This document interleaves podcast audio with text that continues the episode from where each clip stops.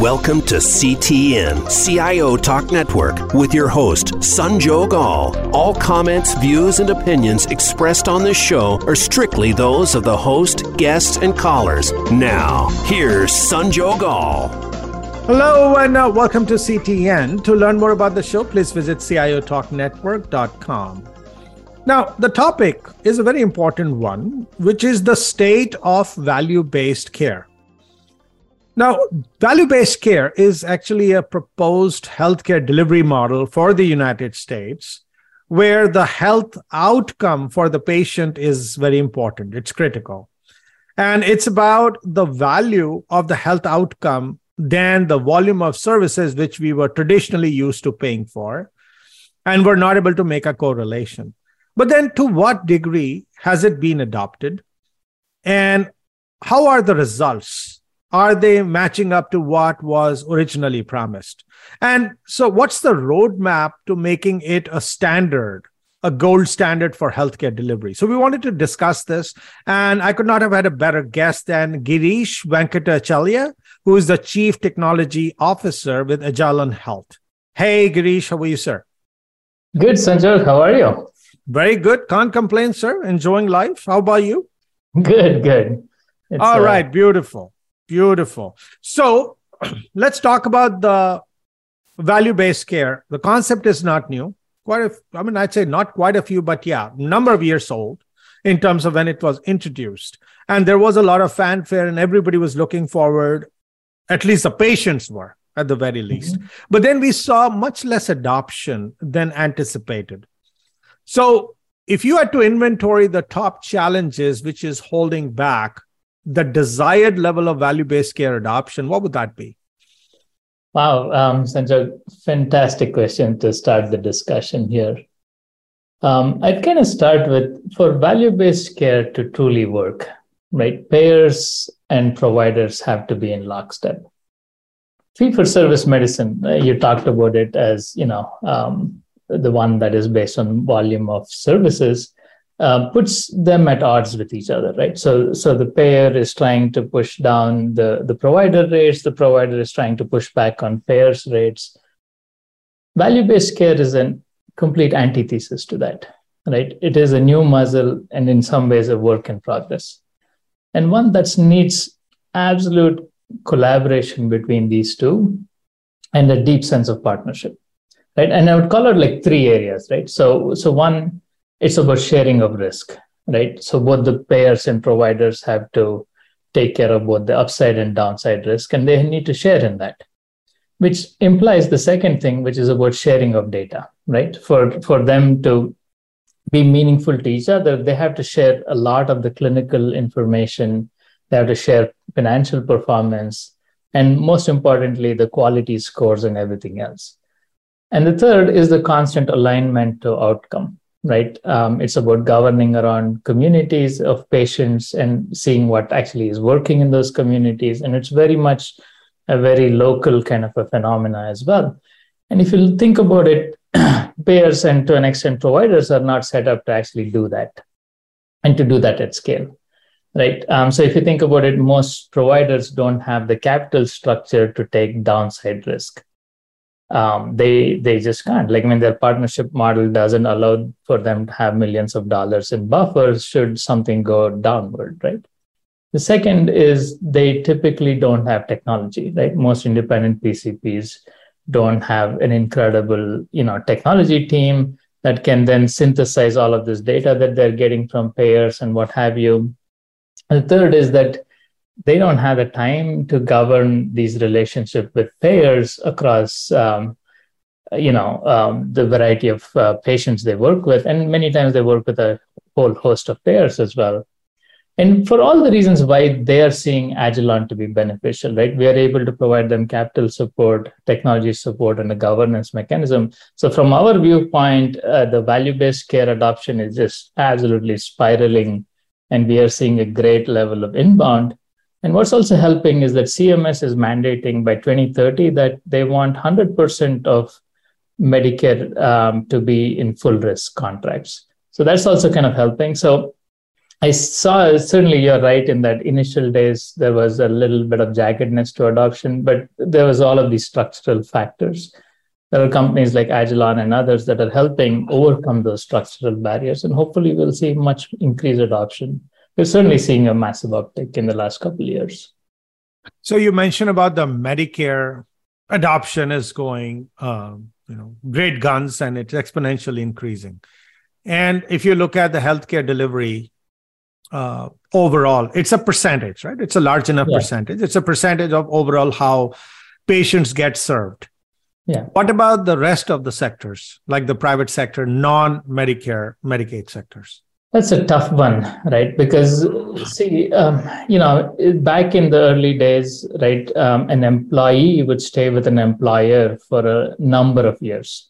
Now with you know the workforce mobility being what it is it's harder for an employer to commit to an employee for a long term because the employee is not committed to the employer for the long term right? Back in the days and i spent a lot of time in ibm right? One joined ibm hoping to retire at ibm right? And then there was a lot of incentive for ibm therefore to take care of my health outcomes for a number of years right? So there was an alignment then of wanting to care about value of healthcare right now every employer is focused on you know not every employer but a good handful. The way the system is built is about that transactional thing for a year right? And every year they're looking to negotiate for the best contract for the next year. So it really becomes hard to have that enduring thing that is about health outcomes in the longevity of the patient. Um, and therefore, I see that to be really hard to implement in commercial setting. So, one is for us to look in uh, outside in at a patient, saying we want uh, that control, we want that the world class delivery. But what signs are actually that the patient themselves want of course, they want the best delivery, but they want more control over their healthcare choices and service delivery. When I'm sick, yeah, I just want to be treated, and I want to go to uh, someone who's an expert and literally hand over my life and my wellness in their hands. Has the patient preference changed in that regard, or some people are so frustrated they say, "You guys cannot do a good job, so let me take control." You know, it's it's kind of a. I, would say the the times of the informed patient have certainly picked up a lot, right? And um, you know, I would I would say three things, right? So when I think about the type of care, right? The sheer number of uh, folks who are researching medical articles, the sheer number of patients that do a lot of homework ahead of their visit with the doctor. You know, if you just look at the abundance of Google searches, you know, you see that the patients care about the type of care they're getting and they want to be better informed of it right? And you'll see even like healthcare institutions like mayo clinic and so on really talk and, and spend a lot of time in having content for patients right? And pharmaceutical companies have been marketing to patients a lot. And so you see that the patient you know having more information than ever before. Uh, so i think that, that being the patient centricity and assuming more control i'm seeing more of it. Um, certainly, the second is the medium of care, right? Um, and and probably the one thing that came out of COVID is you know uh, patients have become much more technology savvy, right? They're willing to accept a video phone call instead of you know a video call instead of actually meeting with the physician a lot more. They're you know much more proactive about scheduling and knowing the timeliness to in which they should go. And you know they know that their drug can be delivered to their doorstep and they don't have to go spend time you know trying to figure out the best pharmacy to get the, the drug from right? So so the so the second thing where the patient feels in control is the kind of the medium of care right? Whether it is the delivery or what. The third is is the price of care. This is really early days and i hope it does better right? Is the the the price transparency that is part of the the cares act and and other things um, is you know it's really starting to get a bit more noticed by patients.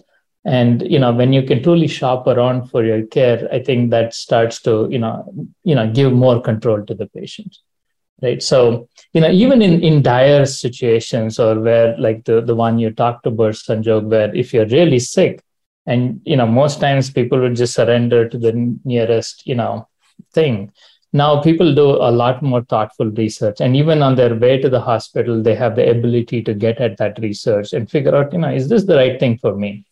Right? And they're able to in many cases push back or or you know on some suggestions that they think is not the, in their best interest. So uh, this whole thing about someone having say not a headache but something painful enough or inconvenient enough that they will call the doctor and they'll be okay to take a video call. But then when the level of care requires, or, or you, the patient themselves feel that I need a little more attention than just getting on a, you know, a video call.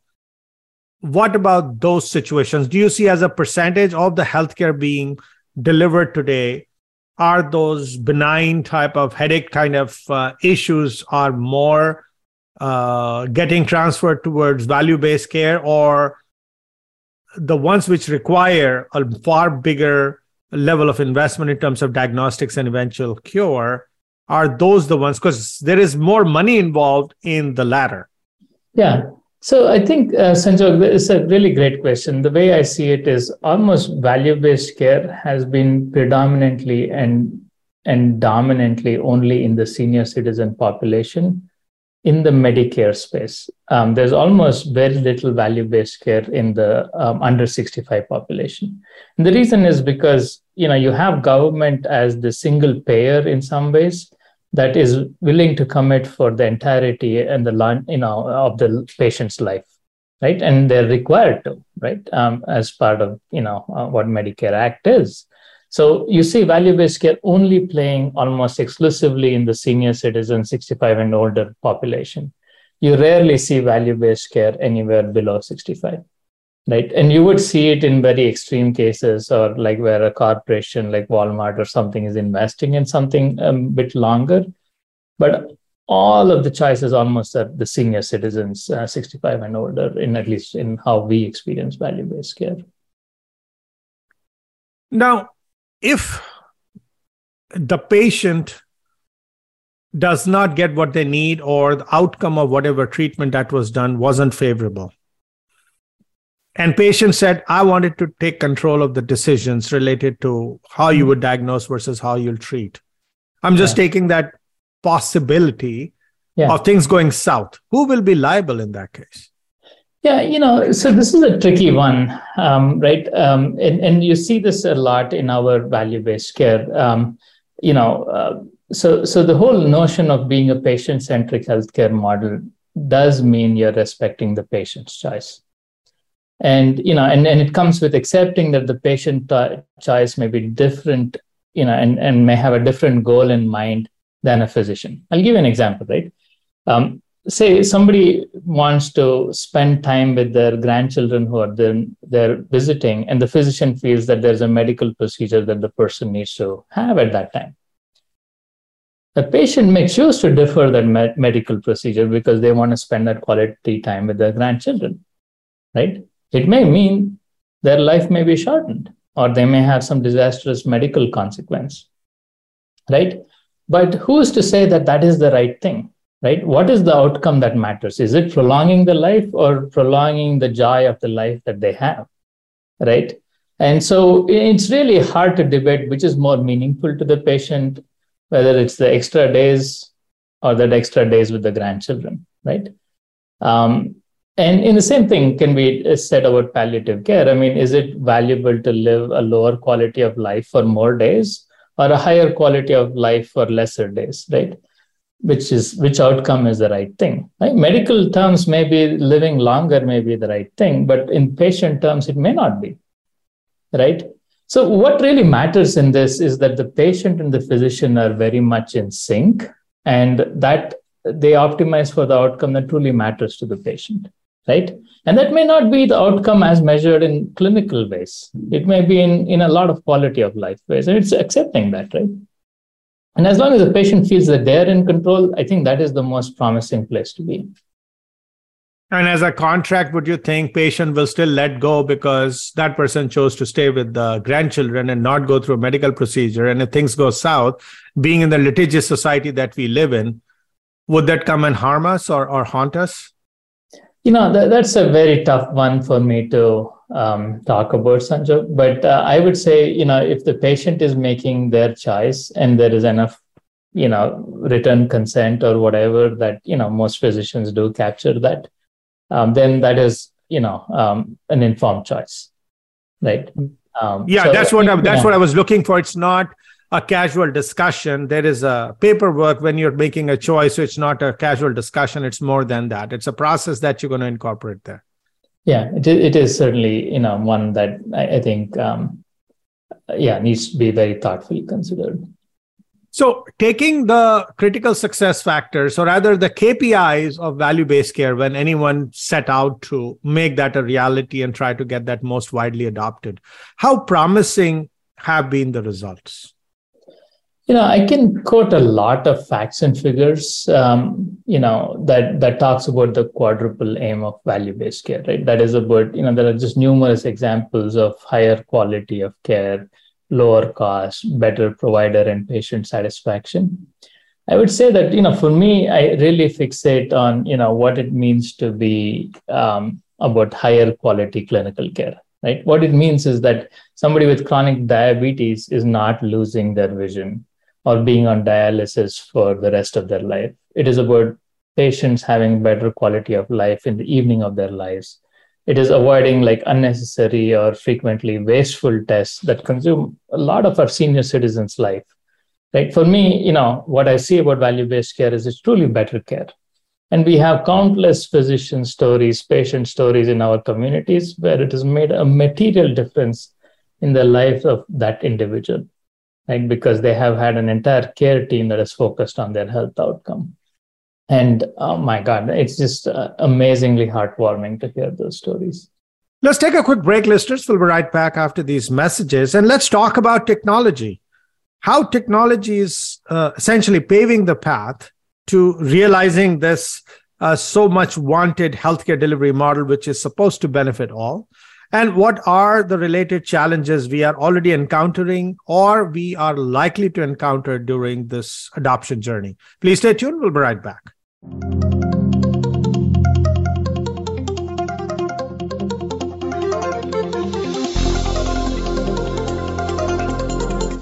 Today, enterprise technology is both strategic and global. Each week on CTN CIO Talk Network, IT thought leaders from around the world share their experience with listeners as they discuss with Sanjog Aul how they are trimming costs and partnering with business to innovate and help IT become more competitive, better care for customers, and improve the corporate bottom line.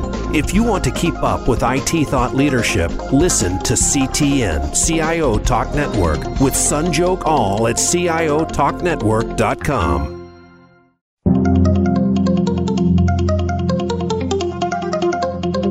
You are listening to CTN CIO Talk Network with Sanjog Aul. To learn more about our program, please visit CIOTalkNetwork.com. Now, back to the show. Welcome back. So, let's let's look at the technology and see how is that helping in terms of getting value-based care. It's already off the ground, but get it more widely adopted for it to incrementally or in a quantum way get a good value out of this investment. And and as as technology is being adopted within healthcare and we know healthcare has its own legacy challenges with technology adoption. Besides that what other challenges are we already seeing as we have technology trying to help value based care become mainstream yeah, um, great question, Sanjog. I mean, here's kind of, um, I'll say something that may be surprising or maybe even controversial, right? Um, but but maybe not controversial, but but certainly surprising, right? Uh, one is that you know when a physician is looking at a patient's eyes and and trying to make a diagnosis or trying to you know walk them through a decision or something, there's not a lot that technology can do, right? But what technology can help with is being efficient about that time, right? And you know, and, and kind of being simplified about like what really matters in that moment of care. right? And and informing the the physician ahead of time. But even broader than that, right? When we think about, you know, you said this coveted healthcare delivery model, right? Uh, what value-based care is really about also treating communities, right? Um, and in general, making the community healthier um, and and better off uh, as a result of it. And this is kind of where most PCPs have a lot of blind spots, right? Is that they don't know which of their sickest of patients need to be brought in sooner right so when when a patient comes in and they're in that moment of care they do a fantastic job right but what if there is a person who should actually be coming in because they haven't refilled their inhaler for copd right? Or that they haven't run a, a test or they need to titrate the me- medicine better. And if they have not come in that has a lot of consequences. And a physician on their own will not have the time or the wherewithal to go seek out those patients unless they're in value based care right? Where the economics are actually tied to them actually caring about that entirety of their population. And so th- this is kind of where i think you know value based care is helping is in physicians trying to more proactively seek out those patients that they should be seeing. The second place where technology is helping them is in um, areas and patterns that they should pay additional emphasis to right? If somebody walks in with you know a broken um, you know ankle or something right that may be the thing that they need to treat in the moment that's also true but they may be you know other things like a mammogram screen or something that is probably also valuable for that patient to have. That you know if they're already in the care setting they can be much more optimized about it. And these are things that like the the the technology can help prompt the the physician to you know also assess for the patient right? And then uh, the the third place technology can be really meaningful and you know is um, but what options are right for the patient right? And you know whether it is that they don't have enough to you know um, supply or they don't have the ability to keep coming back to the you know to the care setting you know multiple times or that they need to be screened for you know some set of things.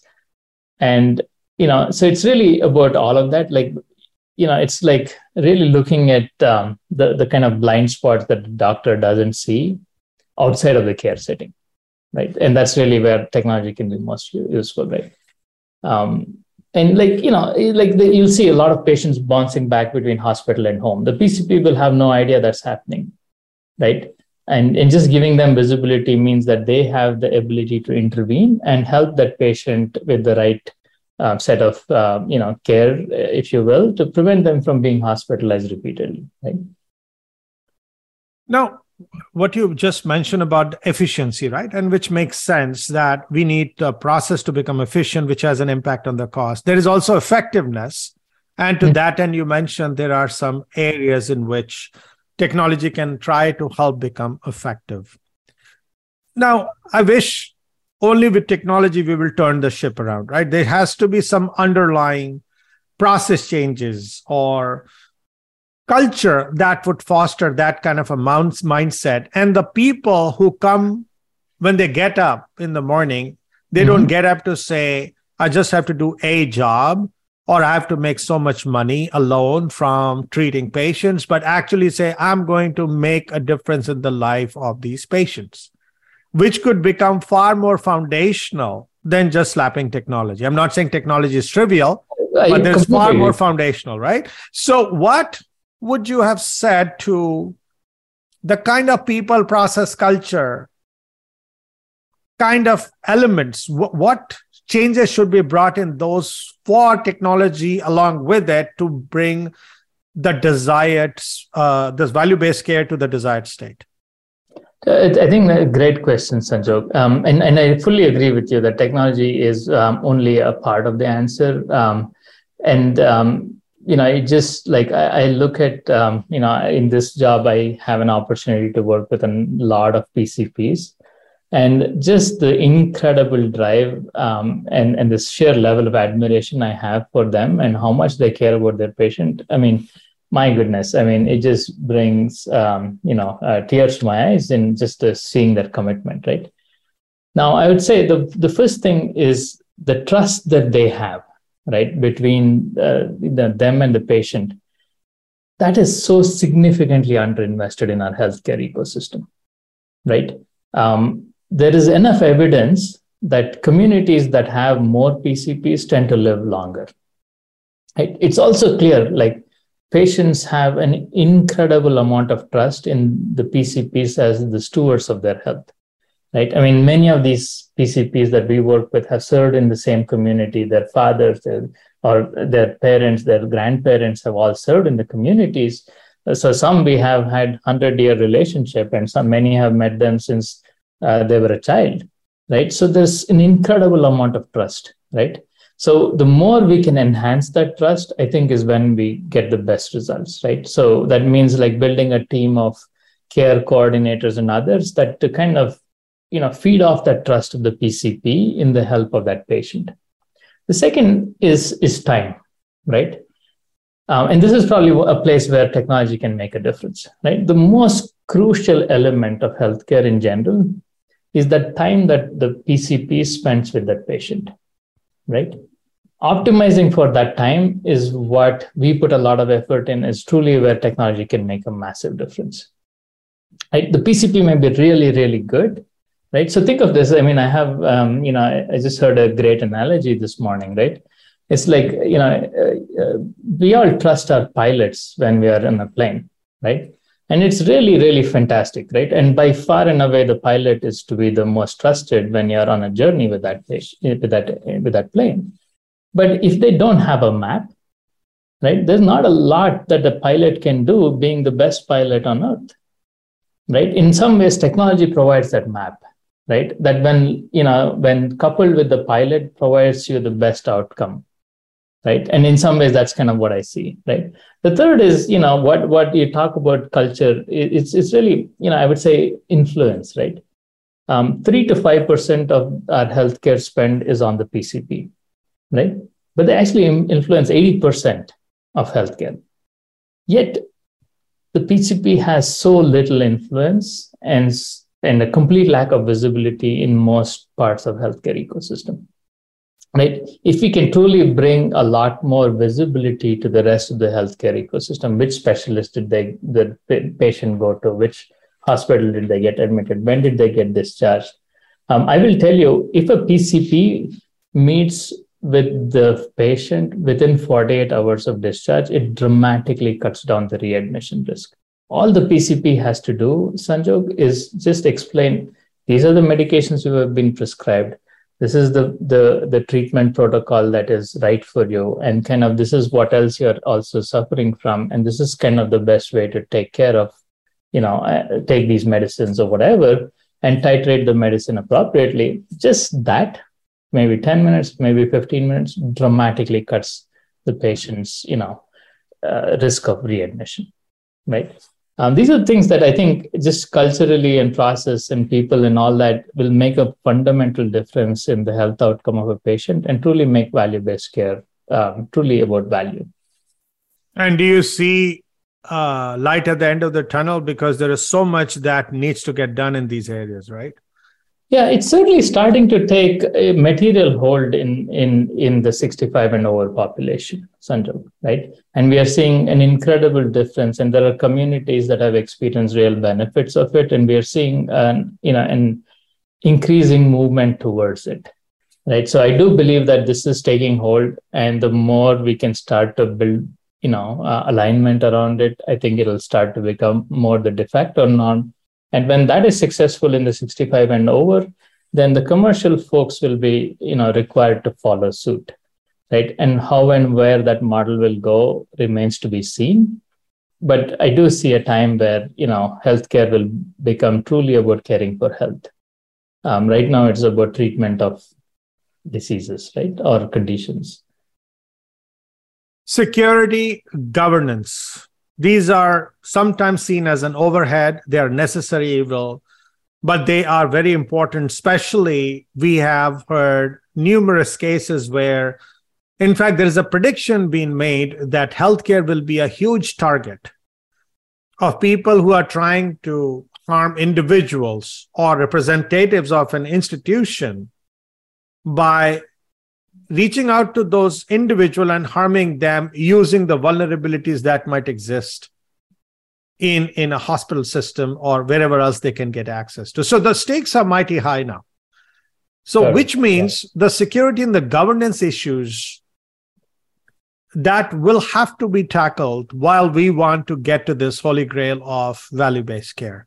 So which challenges that we know that obviously exist which we need to tackle and what are those not so obvious issues which yeah. we need to tackle head on so we can get to this progressive model um, Sanjog, you were right on point in that healthcare is um, perhaps the most hacked industry, um, and one that is because you know the, the healthcare data is by far the most important of data in some ways, and is one that is subject to the most you know intrusion, so to say right? Without a doubt you know every um, night and day um, you know security and governance is top of mind for everybody in healthcare and certainly as a cto um, very top of mind uh, for everything we do um, so so that's kind of really really important um, and there's just a lot of challenges with it um, but i'll also take the other side of this right which is the patient centric side of it which is that there is needs to be a more efficient way to share healthcare information. So I'll give you an example, um, Sanjog. Um, I, I, think you know a lot of healthcare companies have weaponized HIPAA and made it to where the information gets locked into their um, companies and their healthcare practices and not allows for sharing. Right. Um, I'll give you an ex- example, right? If um, I get um, you know hit by a truck in some city and I get admitted to the nearest hospital, it'll be very hard for that hospital to figure out what medications I am on, what allergies I have, and what I need to do. Uh, or what is right for me. They will treat with whatever um, they have, um, which is frightfully little about me, right? And that's not right either, right? So I totally, as as the CTO side of me, totally get um, the security governance. And in many ways, I thought HIPAA was the right construct for portability of that information and about sharing of that information. What's happened is that people have taken that act to create barriers for an easy sh- transfer of information. Consequently, for me, on the patient side of me, is actually worried that this is not actually getting the fluidity of data and of information for me in the moment of care that I need to be treated rightly. Right. And so so both sides are worrying. And you know, it's it's one has to strike a balance between the two. And that's probably I would I would portray as the biggest issue more than any one side of it. Right. How do you balance the need for a free flow of information and yet have security and governance layered on top of it to prevent bad actors from leveraging that information. Um, easier said than done, but that's probably the biggest challenge in my view. Is it a catch 22 in your view, or is it a solvable problem in due It course? is very solvable, Sanjog, because we do that in banking, we do that in financial transactions, we do it in, you know, just about everything else in our lives. And we have found a way to strike the right balance where I can get something that is made in some remote part of the world at my doorstep, and I can transfer money in seconds to any part of the world. So, if it can be done for things that really, for the four of the remaining five dollars, why can't we do it for that one of every five dollars we spend on healthcare? So, regulations we know those are constraints those are not problems so we have to live with them but still i believe that ecosystem that we're trying to build, the, the healthcare delivery standard uh, based on value based care, we want to develop. You would have issues uh, related to the healthcare value chain where there could be weaker links. Then there could be individual organizational leadership that might have to be reviewed and revamped. And of course, the regulations, the policymakers have to be appealed to. So that's a loaded question, but if you had to take some specific pointers in terms of the changes we should bring into the regulations, the healthcare value chain, the way the value chain operates, and also the leadership styles, what would those be? Wow, loaded question, Sanjog. Um, you know, as I said, you know, one out of five dollars we make, we spend on healthcare, right? which you know when you compare it to every other country on earth is far in excess um, in in every sense right so we're clearly spending a lot um, but i don't know that we are getting the best outcome for it right so when you think about regulation and the healthcare value chain um, it is really in how is that we get better value for the money that we are spending right? Um, there's many regulations endeavoring to solve that but you get then a bunch of you know vested services and people in, in involved and that gets con- contorted to where you know it starts to become dilutive when you know i experience it as a patient right? So there are just so many people invested in the volume of services rather than the value of services that it really is a hard change for regulation to take hold. But that's fundamentally what we need to change right? And i think probably the best way to change it is to have price transparency, right? If we can truly figure out what a healthcare cost is when we are taking, when we are consuming healthcare, I think that makes a massive difference, right? When did we last shop for an MRI, Sanjog? Right? When do we know what is the price in one place versus a different place? Like how much does an X-ray cost in one place versus a different place? Right? We don't like how much does my physician charge me i don't know and i get that 90 days later sometimes 30 days later sometimes you know much later than that right i mean who knows i don't know till till that point and chances are the physician himself or herself doesn't know right? If we have such an opaque system how do we actually get capitalism to actually work right? How do we drive like a true level of um, competitive behavior that makes these things better for us as a consumer right? And i think that is fundamentally what's missing in healthcare. And you know when we talk about regulations and healthcare value chain what i would say is anything that would foster a level of true thing where people will compete for my um, time as a patient and my services as a patient is truly what will make it better and much more efficient right? Which is really what is fundamentally missing in healthcare, right?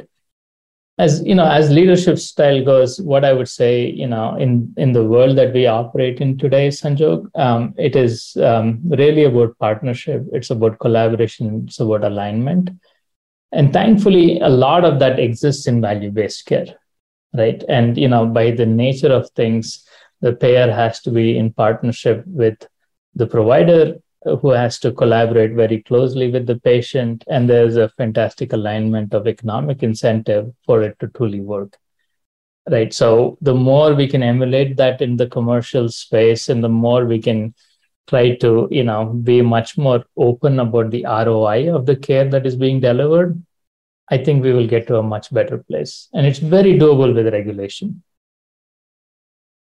once again, thank you so much, Girish, for sharing your insights about the current state of value based care, the challenges and the opportunity ahead, and perhaps a good pointers, a set of good pointers that you shared on how to make it a reality. Thanks so much. Thank you so much, Sanjog. This has been a pleasure. And listeners, please connect with us on social media. Subscribe to our podcast. Once again, thank you for listening to CTN. This is your host, Sanjog Aul, signing off. Till next week, take care and God bless.